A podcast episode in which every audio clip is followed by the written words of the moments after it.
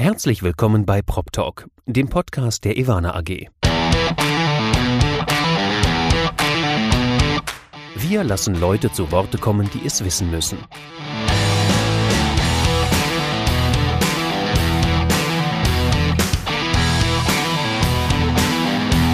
Aus der Branche für die Branche.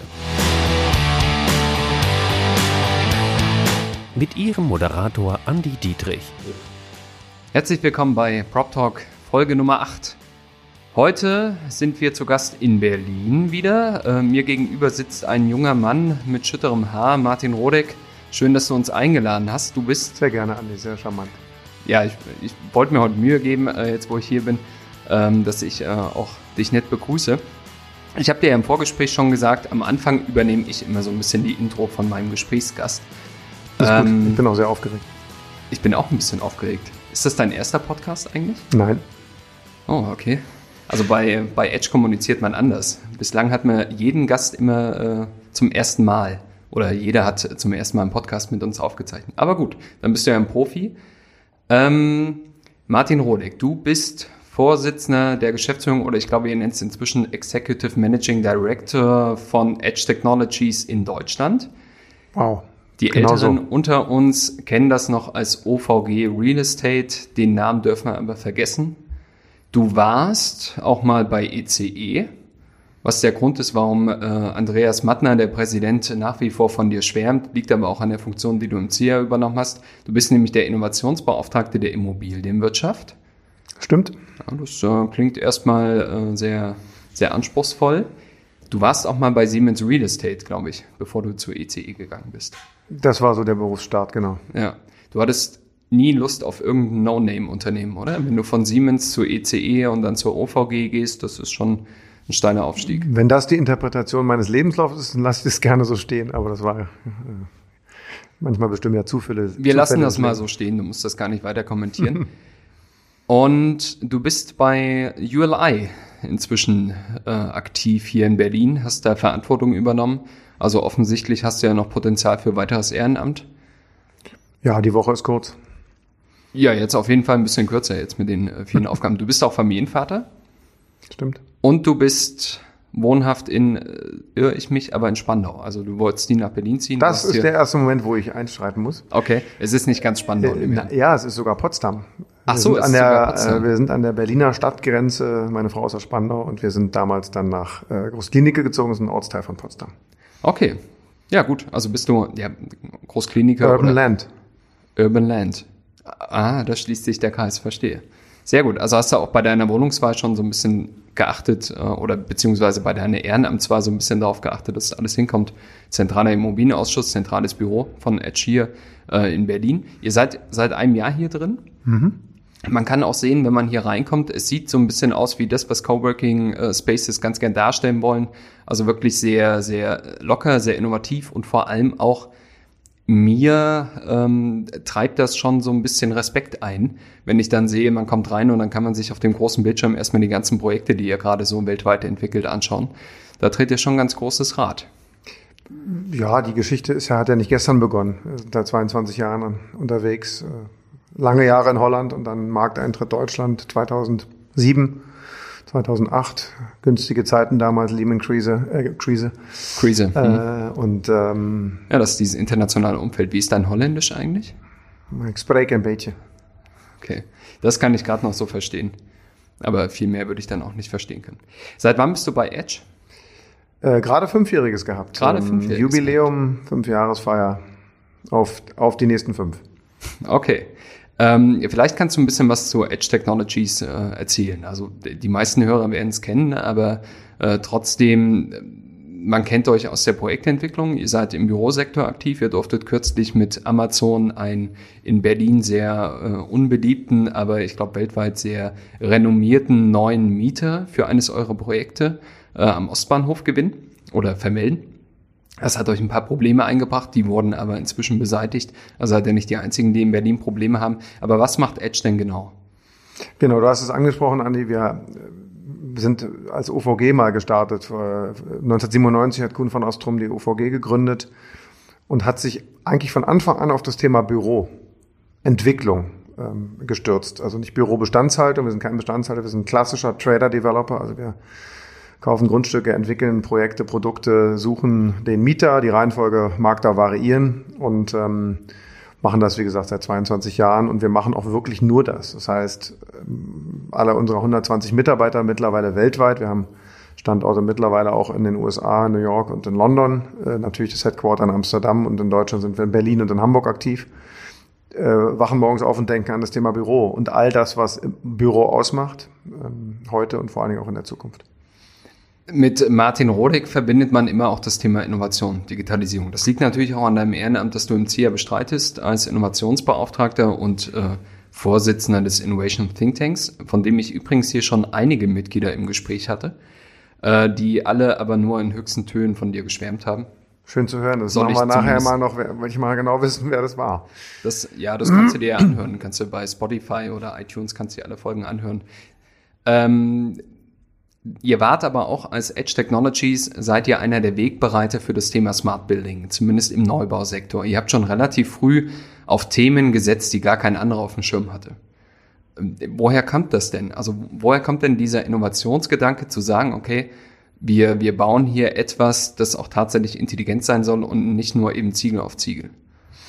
Ja, vielleicht sind es drei Aspekte ich glaube, uns Deutschen ähm, fällt es ja nicht immer leicht, über Holland zu reden. Meistens fällt einem äh, Fußball und äh, Wohnwagen ein. Ja, und Frank Reichardt, ja. Also das, was, ja, das den wollte ich jetzt so spezifisch nicht erwähnen, aber ähm, die Holländer sind ein sehr innovatives Volk.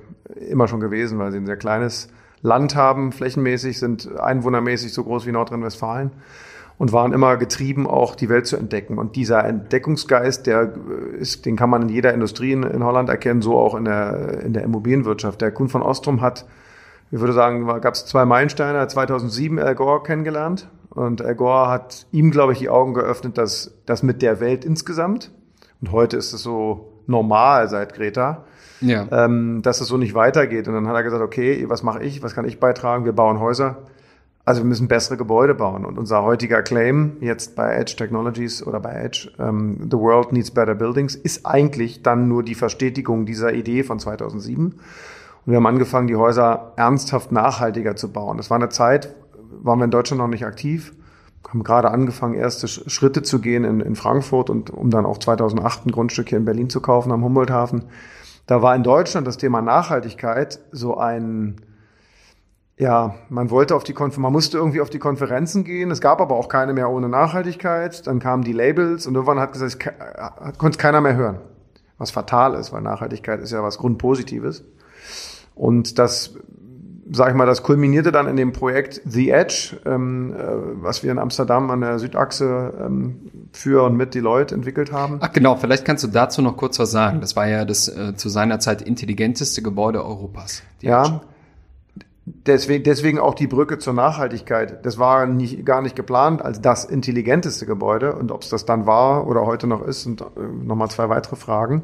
Es war ein bisschen anders. Die, ähm, wir waren sozusagen am Ende mit unserem eigenen Latein und mit dem Latein der Ingenieure und Architekten, mit denen unsere Firma in Holland auch bis heute, sage ich mal, standardmäßig zusammenarbeitet, um in dem Fall den Weltrekord äh, nach BREEAM, also nach der, Inter, nach der in UK gebräuchlichen ähm, ähm, Zertifizierungs- oder nach dem äh, dort gebräuchlichen Zertifizierungslabel zu brechen, haben die Ingenieure gesagt, wir schaffen es nicht. Wir, wir, wir, egal was wir tun, wir hatten Solarzellen, wir hatten Bienen, äh, Bienenstöcke auf der Rückseite, wir haben Elektroladekabel, ist alles auf, da sind viele Dinge, die sind sehr viel stand, standardisierter in, in Holland. Und dann haben die Ingenieure, wir brauchen irgendwas machen.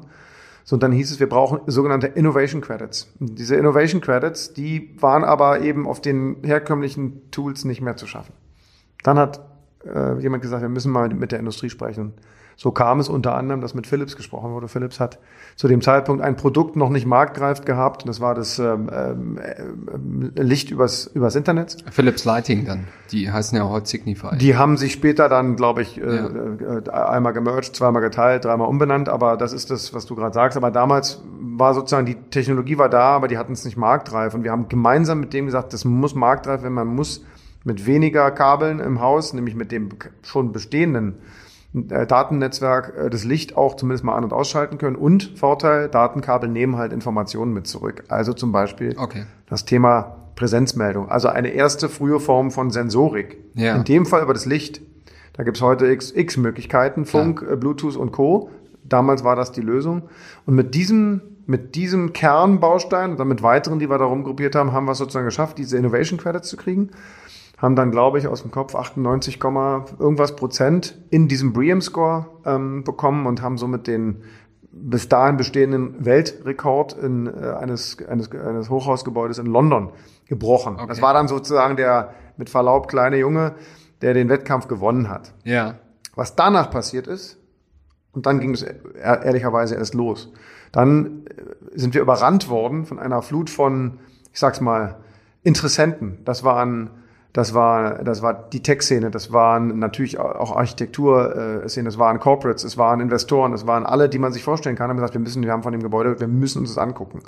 Am Ende, wenn ich sage, am Ende das Gebäude steht und es geht ihm gut und es äh, ist voll ausgebucht sozusagen, die Leute hat sich da auch noch erweitert in dem Haus. Ähm, äh, haben wir am Tag äh, zehn Führungen gehabt. Wir haben äh, anderthalb bis zwei Leute abgestellt, um dieses Haus quasi begehbar und besuchbar zu machen.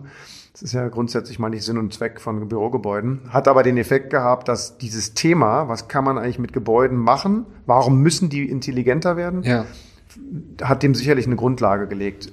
Nicht nur, nicht nur da in Holland, sondern natürlich, glaube ich, auch insgesamt. Ja gut, ich meine, für euch war das ja die beste Visitenkarte, die ihr machen konntet. Also bessere Kommunikation kann man gar nicht machen, als wenn man so ein Gebäude in die Welt setzt. Ja, und äh, natürlich, wenn, sie, wenn du meine Kollegen fragst aus der äh, Presse, Branding äh, und Co-Abteilung, die sagen, ja, toll gemacht, oder die sind aber natürlich auch schlau und äh, sind auch äh, ehrlich und sagen, naja, der, An der Anruf von Bloomberg, Bloomberg, der kam eben, weil er kam und nicht, weil wir da angerufen haben und gesagt haben, wir haben hier was.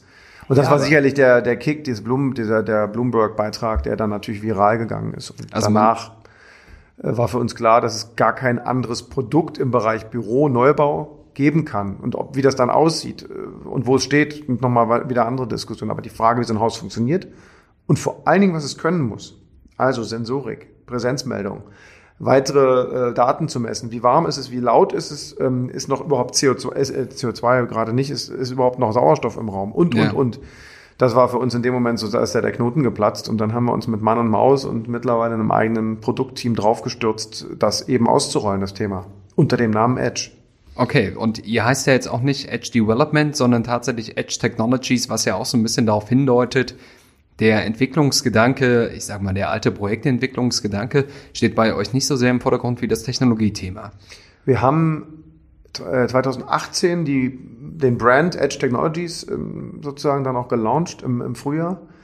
Wir sind mittlerweile anderthalb Jahre oder knapp zwei Jahre später mittlerweile bei Edge ganz bewusst. Das Technologies war vordergründig gemacht. Um Verzeihung, genau, ja, dann bin ich Nee, wahrscheinlich. aber genau um das, was du beschrieben hast, eben auch ein bisschen zu provozieren. Äh, heute ist es ehrlicherweise so, dass die Development Company nach wie vor Real Estate Leute sind, die wissen, wie man developt. Und zwar jeder für sich in seinem Land, in seiner Business Unit oder in seinem lokalen Markt.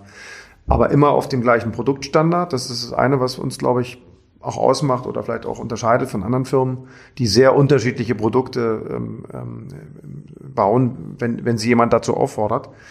Und ähm, das Zweite ist, glaube ich, dass wir diese Aktivitäten, die reinen Smartness-Aktivitäten, die ja durchaus auch für Dritte interessant sein können, getrennt haben mittlerweile. Nicht aus der Gruppe, das ist eine Company unserer Gruppe, aber die bietet diese Dienstleistungen diese Produkte eben auch für, für andere Firmen an, für andere Entwickler und im Bestand. Das ist, glaube ich, das ganz Spannende, dass wir nach den fünf Jahren, die wir jetzt selber an den Dingen rumprobiert haben, in laufenden Bauprojekten und natürlich auch im Labor, relativ gut wissen, was so eine Plattform können muss, was er nicht können muss. Also die Plattform ist die, die oberhalb der Gebäude agiert und natürlich auch wie so ein Haus ausgestattet Wenn du sein sagst Plattform, meinst du da schon den äh, digitalen Zwilling oder meinst du da tatsächlich eher die Plattform, die man braucht, um ein Gebäude intelligent zu betreiben? Also so, ein, so eine Art Ja, ich glaube, der, fürs Digita Gebäude. ja, der digitale Zwilling ist die, ist die Vision. Ich glaube, die Ja, teilen okay. wir auch mittlerweile Ja. mit sehr vielen Leuten oder sehr vielen Firmen, die Ja. da ja auch eigene, eigene Spin-offs aus großen, großen anderen Unternehmen äh, gegründet haben, wie auch einer der sehr geschätzten Kollegen aus unserem Think Tank. Ähm, und auch andere hier äh, nicht genannte weitere Firmen. Aber ich glaube, das ist so ein bisschen die Vision. Nein, wir haben eine, das kann ich auch sagen, wir haben mit Microsoft zusammen eine, eine IoT-Plattform gebaut, auf die sozusagen unsere Gebäude alle aufgeschaltet sind. Das meine ich mit Plattform. Also im Gebäude gibt es ein ich will nicht sagen klassisches BMS, also ein Gebäudemanagementsystem, ja, ja. das ist schon ein E-BMS, also was Intelligentes. Auch da haben wir uns mit Partnern zusammengetan, damit wir nicht jedes Mal wieder mit, mit neuen Komponenten, neuen Herstellern äh, arbeiten. Aber der Clou ist gar nicht so sehr, dass es im, im, Haus funktioniert, sondern der Clou ist, dass die, dass die Plattform das auswerten kann, dass die Häuser im Endeffekt voneinander lernen können und die Datenmengen, die da zusammenkommen, dann uns wieder auch eine Grundlage bilden für neue Entwicklungen, für neue Häuser. Okay, ihr macht das jetzt seit fünf Jahren. Äh, seit fünf Jahren kann man sagen, läuft auch der Hype rund um das Thema Digitalisierung. Ihr wart also sehr früh dran. Wenn du jetzt mal wirklich auf die Gebäudetechnik schaust, wie hat sich denn das ganze Segment in den letzten fünf Jahren entwickelt? Also haben wir hier große Sprünge gemacht oder arbeiten wir eigentlich immer noch mit der gleichen Hardware? Wir setzen sie ja nur anders ein. Ich glaube, es sind zwei Dinge. Die herkömmliche Hardware, die herkömmliche Haustechnik ist ähm, eher komplizierter geworden.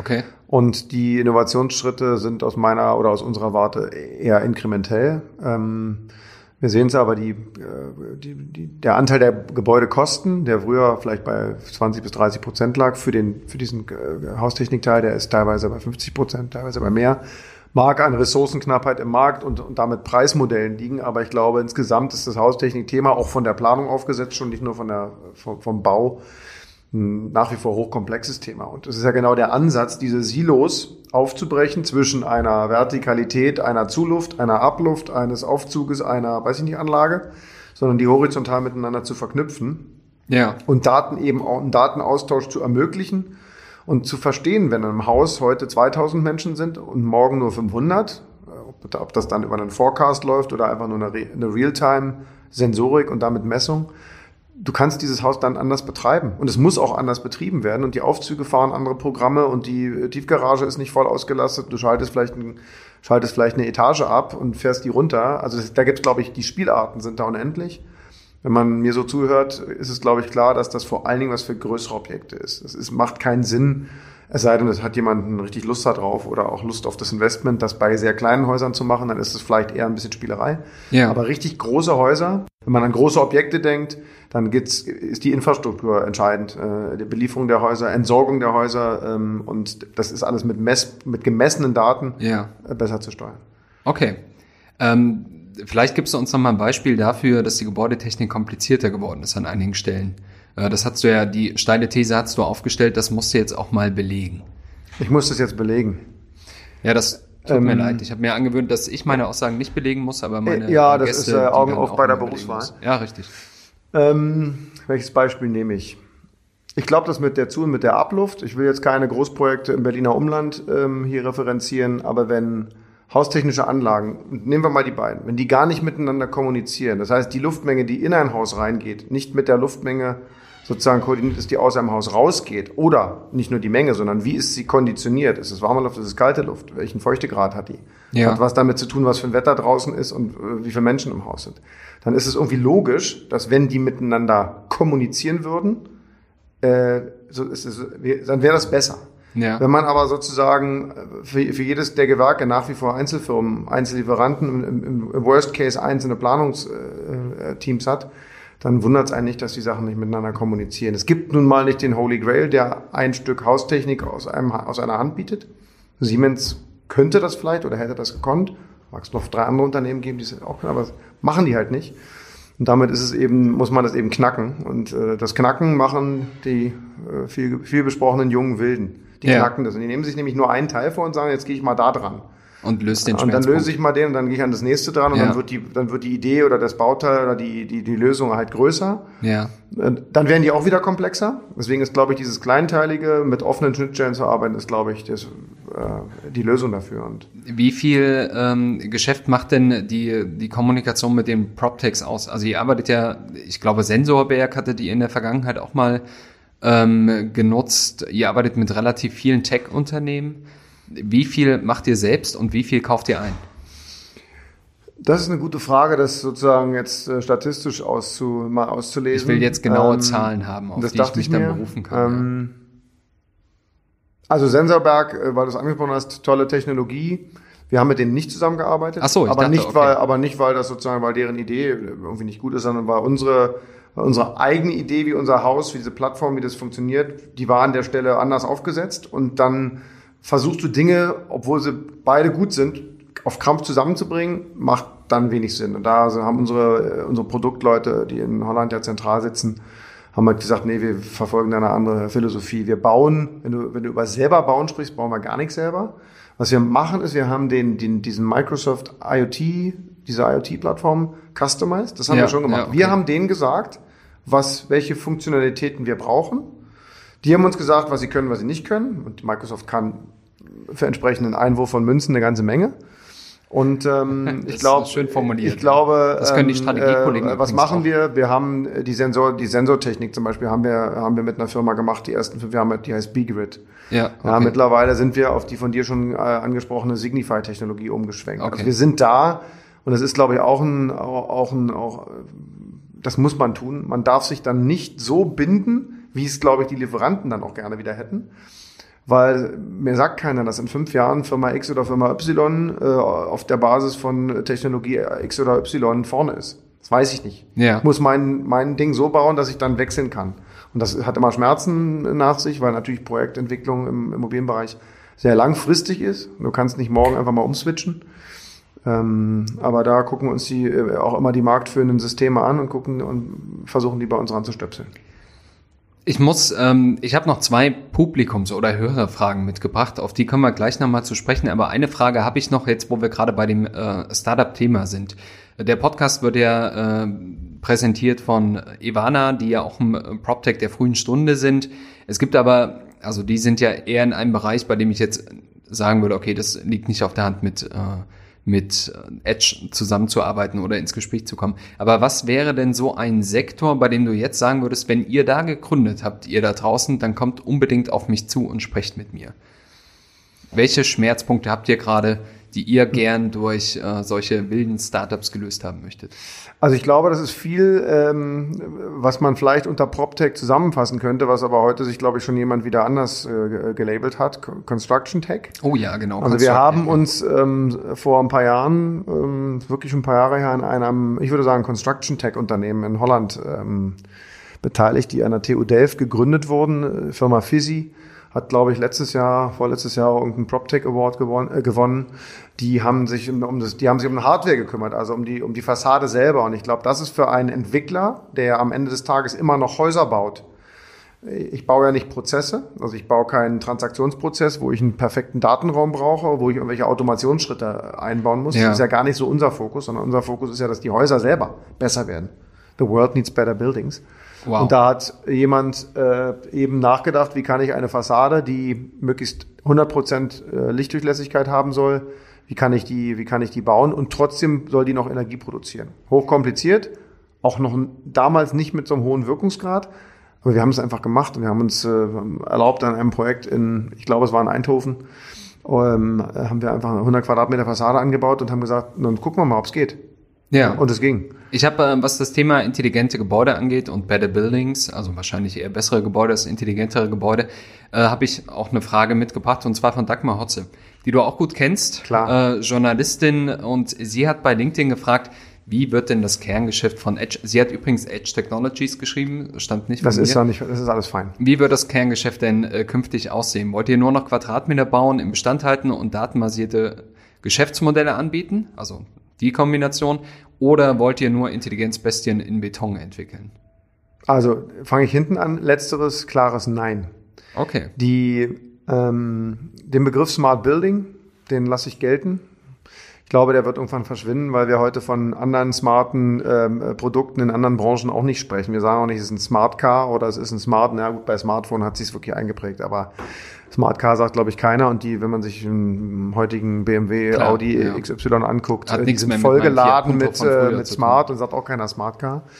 Ähm, wir wollen eigentlich was anderes machen. Wir wollen eigentlich vor allen Dingen Bürogebäude bauen, aber theoretisch ist das, denke ich, auch auf andere Assetklassen übertragbar die möglichst mit Low-Tech, und das klingt, das klingt jetzt verrückt, weil ich eben von einem hochkomplexen ähm, Haustechnikwesen gesprochen habe, die möglichst Low-Tech in der, Handha in der Handhabung, also in der Bedienung sind. Ich krieg niemanden, egal was er für ein Techie ist, dazu, sich morgens, wenn er sein Büro äh, in, die, in die Tiefgarage fahren will, irgendwie hochkompliziert mit einem Smartphone in dem Fall die Schranke aufzumachen in der Tiefgarage. Also muss das irgendwie seamless gehen. Die Schranke muss aufgehen, weil das Haus weiß, da kommt der und der. Ja. Datenschutz, um es mal kurz abzuräumen, das Thema, äh, völlig klar, äh, wenn wir nicht datenschutzkonform arbeiten Könnte würden, tricky sein, ja. dann äh, kann ich keinen der Kunden, den wir in den letzten fünf Jahren in Deutschland oder auch in, in Holland ähm, äh, sozusagen in Mietverträge gebracht haben, auch nur komme ich nur in die Nähe des Mietvertrages, weil alle dort äh, genau diese Dinge abfragen und auch Mhm. bis ins Detail prüfen. Ähm, ich glaube also, die Bedienbarkeit der Häuser ist entscheidend und, und das Thema New Work, das ist vielleicht noch ein bisschen zu kurz gekommen hier heute, ist eigentlich das, wo wir, wo wir eigentlich hinwollen. Wir glauben, dass wir mit die besten Antworten auf das New Work haben als Entwickler. Ja, okay. Häuser zu bauen, wo sich die Workforce von heute noch wohlfühlt, aber die Workforce von morgen Lust hat zu arbeiten. Und das sind eben keine Häuser, wo man reinkommt und gegen einen Aufzug läuft oder wo man äh, einen langen Flur lang guckt, sondern wo man eben eine moderne, eine agile, eine angenehme, eine wohnungsähnliche Arbeitsumgebung hat, die unterschiedliche Arbeitsmöglichkeiten äh, bietet, Activity-Based Working, da gibt es x Stichworte. Und die Technologie ist, soll, muss im Hintergrund Dinge einfach machen, aber sie soll nicht vordergründig sichtbar sein. Also wenn Ja. jemand sagt, wir bauen Hightech-Gebäude, schreite ich eigentlich Ja, ein. es soll nicht es wirkt Hightech sein, ja. und es ist auch komplizierter, man muss dazu auch ein bisschen was bisschen was verstehen, aber ich glaube, das ist gar nicht, das ist gar nicht unser, das ist gar nicht unser, unser Claim sozusagen. Okay. Dagmar Hotzer hat noch eine Teilfrage drin, die ich ähm, verschwiegen habe.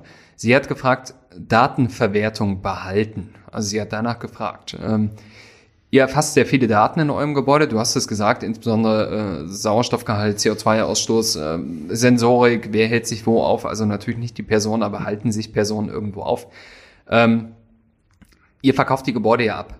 Also Ja. ihr entwickelt sie und dann ähm, verkauft ihr sie an Pensionskassen, institutionelle Mhm. Investoren. Ihr habt ja mit, äh, mit sehr namhaften Unternehmen da auch schon zusammengearbeitet und arbeitet es nach wie vor.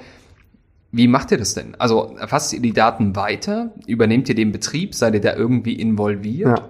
Okay. Das ist die Antwort auf die Frage quasi. Ja. Also die Die Datenverwertung ähm, liegt bei euch. Ich würde es mal Smart Operations nennen, Ja. äh, ohne dass das jetzt sozusagen der, der, der, Firmenname ist. Aber wir äh, bieten an, äh, oder nicht nur bieten an, sondern wir äh, möchten diese Häuser eben an genau dieser Stelle weiter betreiben für Ach so, x okay. Jahre. Ähm, da gibt es natürlich dann die Schnittstelle zum klassischen Betrieb, also You Name It FM, äh, ähm, die aber ja auch noch äh, ein bisschen was zu holen haben in dem Bereich. Ja. Und ähm, die Daten äh, sind weder sowohl für Corporates, also für die Mieterseite, als auch für die Investorenseite natürlich verfügbar. Also wir können nicht sagen, wir haben das Haus entwickelt, aber hinterher aus dem Betrieb sind das unsere Daten. Aber wir wollen schon aus den Daten eben Schlüsse ziehen, also Analy Anal äh, Analytics fahren. Und das äh, Habt ihr denn schon Wege gefunden, diese Data Analytics auch zu monetarisieren? Oder wäre das der nächste Schritt? Ihr wollt erstmal wirklich schauen, wie. Ich glaube, das ist dann Podcast, äh, wo sind wir? Acht? Äh, Wir sind bei acht, Das ist genau. dann Podcast Also 18 Podcast oder 9. 20 äh, in anderthalb Jahren. Okay. Nein, unsere Kollegen in Holland in der Smart Company arbeiten daran, ähm, äh, natürlich äh, sozusagen in diese Richtung auch zu denken. Ob das jetzt ein Abverkauf von Datensätzen ist, da würde ich mal sagen eher nein, sondern eher das Angebot, äh, eben auch in Bestände reinzugehen, wo Ja. die klassische Entwicklungsleistung im, aus der Immobilienwirtschaft entfällt, wo man aber dann sagt, wir gucken uns mal ein großes Portfolio an, checken mal den Status quo und gehen dann sozusagen äh, äh, vielleicht neue Wege in den, in den Häusern. Sehr gut. Ich habe noch eine letzte Frage mitgebracht und ich muss äh, ein bisschen auf die Uhr schauen. Wir nerven nicht schon zu lang. Gar nicht. Macht Spaß. Ein Vertreter von früher, könnte man sagen, ein Kollege von früher, Guido Jagosch, der ähm, Kommunikationschef von Siemens Real Estate, der Wohl hat bekannt. gefragt, könnte sein, dass er das jetzt äh, gefragt hat, um die Erfahrung wirklich äh, für sich selbst auszuwerten. Wie sind denn eure Erfahrungen mit Holzhybrid? Ihr baut ja, wenn mich nicht alles irrt, hier in Berlin am Südkreuz, äh, baut ihr ein Holzhybrid. Wie sind denn die Erfahrungen bislang? Also wenn man jetzt ein Foto dabei hätte, äh, würde man sehen, äh, dunkler, naja, mittlerweile dunkler Dezembertag. Wir kommen gerade, as we speak, aus dem Boden. Wir haben die Okay. Eine Baugruppe fertig. Jetzt geht's in die äh, Bodenplatte und wir werden Anfang Januar die ersten ähm, modularen Holzbauteile auf der Baustelle sehen.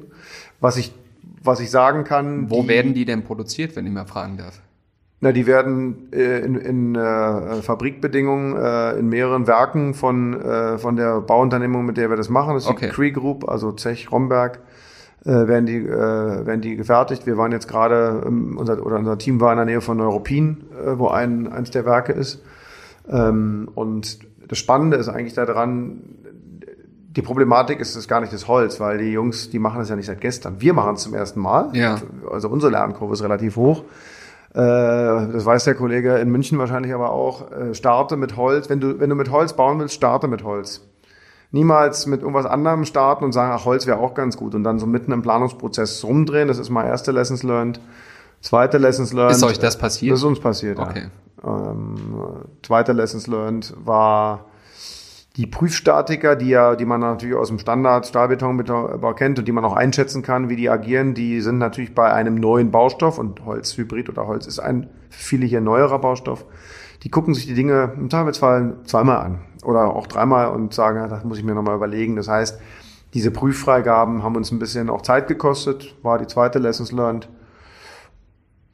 Das waren aber die beiden wesentlichen, würde ich sagen. Ja, gut, Bauzeit die ist schneller. Die Ja. Bauzeit ist schneller, wenn du erstmal sozusagen loslegst, das modular dahinzustellen. Dazu brauchst du aber auch natürlich einen modular, äh, modular äh, passfähigen Grundriss Ist es denn teurer? wegen Also- des Holzes. Ja. Nein. Okay. Was der Guido Jagosch auch noch gefragt hat ähm, beim Thema. Also er soll Smart mich Technology. anrufen, wenn er das irgendwie anders vergeben hat, Ja. äh, aber er hat meine Nummer insofern. Ja, das, das gebe ich weiter, aber ich glaube, es interessiert auch die Hörer. Ähm, welche der Investitionskosten legt ihr denn auf die Mieter um? Also ne, wenn ihr ähm, mit äh, sehr aufwendiger Gebäudetechnik arbeitet und du hast ja gesagt, der Anteil der Gebäudetechnik an den Gesamtinvestitionskosten steigt, auch bei euch. Wie legt ihr das denn um? Also da ähm, gilt der gute alte Markt, weil ich kann ja ähm, ich kann ja viel erzählen, aber äh, sozusagen in der ersten Miete oder in der äh, Kaltmiete, wenn man es so nennt, Ja. muss ich mich ja dem Wettbewerb hier äh, stellen. Jetzt kann ich sagen, naja, du hast ja auch ein besseres Produkt, weil es ist nachhaltiger oder angenehmer oder well, äh, keine Ahnung, ähm, mag sein. Aber am Ende äh, sind Corporates auch äh, preissensitiv und wenn die eine Chance haben, Euro irgendwo zu sparen, dann machen die das. Also Ja. ich glaube, in der, in der Kategorie ähm, wird es schwierig, auch in einem, selbst in einem Vermietermarkt, den wir haben, äh, da jetzt sozusagen richtig äh, einen Hebel drauf zu kriegen, wird, glaube ich, eher schwierig. Der, die, die zweite Teil der Miete, also die Warmmiete, da hast du natürlich in einem, in einem nachhaltigen oder energieeffizienten Gebäude einen Vorteil, wenn die Energiekosten oder die gesamten Nebenkosten einfach optimiert werden, wenn das Facility Management durch datenbasiertes äh, Wissen, wenn das einfach besser wird, läuft, ja. dann hast du einen Hebel. Kann ich, weil das ja immer ein Forecast ist, wenn man einen Mietvertrag unterschreibt. Mhm. Bin ich damit wirklich? Puh, ja, da müsste man denn die Daten rein aus anderen Häusern haben. Da sind wir vielleicht noch ein bisschen zu jung unterwegs. Und für diese Smart-Komponenten, für die aktive Smart-Komponente ähm, wird, wird ein Preis erhoben. Und den gucken sich die Corporates an und sagen, das finden wir spannend. Den Mehrwert sehen wir, das hätten wir gerne, das hätten wir nicht. Das sind aber jetzt keine 10 Euro pro Quadratmeter, das sind äh, Beträge, die sind eben im, äh, Im unteren im, Bereich. un, im ganz unteren Bereich zwischen 0 Okay. und äh, anderthalb Euro, hätte ich mal gesagt. ja, ja, naja, ist auch Geld. Ne? Also ist auch Geld, aber du musst halt, da ist auch jeder, das sind die Firmen, mit denen wir jetzt hier gearbeitet haben. Wir haben ja, du hast Amazon genannt, wir haben, wir bauen das Holzhybrid am Südkreuz für Vattenfall, wir haben äh, Scout 24 äh, am Hauptbahnhof in Berlin und äh, das sind ja sehr unterschiedliche Das Firmen sind- auch. Ja, aber auch Ähm, durchaus Namen, die man kennt. Ja, Namen, die man kennt schon, aber die sind in ihrer Typologie sehr unterschiedlich, wie Das- sie, wo sie hinwollen mit ihrer Firma und Ja. äh, wie bereit sie sind, auch auf neue Technologien äh, sich äh, einzulassen. Und da hängt es sehr davon ab, mit wem man da verhandelt und mit wem man dann am Ende auch einen, einen Mietvertrag macht, was dann zum Einsatz kommt und was nicht. Martin, ich könnte stundenlang mit dir reden. Gerade Ja, das. New Work-Thema sollten wir als nächstes ansprechen, aber ich glaube, wir müssen irgendwann auch Schluss machen. Wir dürfen ja die Hörer auch nicht weiter penetrieren, aber jeder, der so lange zugehört hat, dem möchte ich noch belohnen. Du hast nämlich einen sehr exqui exquisiten Musikgeschmack. Na, wunderbar. Möchte ich jetzt hier. Ja, irgendwann musste das ja kommen. Also ich glaube, jeder, der bis hierher gehört hat, der hat auch so ein kleines Gimmick, so ein kleines Bonbon noch verdient. Du warst beim Slayer-Konzert, bei der Abschlusstour von Slayer. Ja, du doch auch. Ja gut, aber ich bin ja auch so ein junger Wilder. Ja? Wenn ich zu Slayer gehe, sagen alle, oh, hat er von seinem Papa gehört. Aber äh, das war nicht das erste Konzert in diesem Bereich, das du dir angehört hast. Du ich an. hattest das äh, schüttere Haar angesprochen. Es war mal äh, unschütterer. Es war nie so lang, wie man in der äh, In der äh, Szene, wie ja, man in der. Szene vielleicht hat. Aber ich gebe zu, alles was keine, alles, alles wo keine Gitarre drin ist, wird bei mir relativ schwierig. Ich höre durchaus auch elektronische Musik, aber eigentlich darf es Gitarre sein. Okay, gerne auch ohne äh, Gerne auch ein bisschen lauter und ein bisschen schneller. Sehr gut, das freut mich zu hören. Damit möchte ich mich auch ganz herzlich bei dir bedanken. Gerne. Und ähm, wir zeichnen ja hier gerade noch in der Vorweihnachtszeit auf. Hast du schon Kekse gebacken?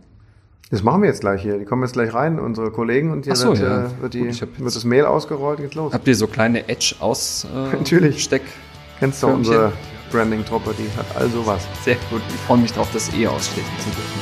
Also vielen Dank, Martin. Sehr gerne.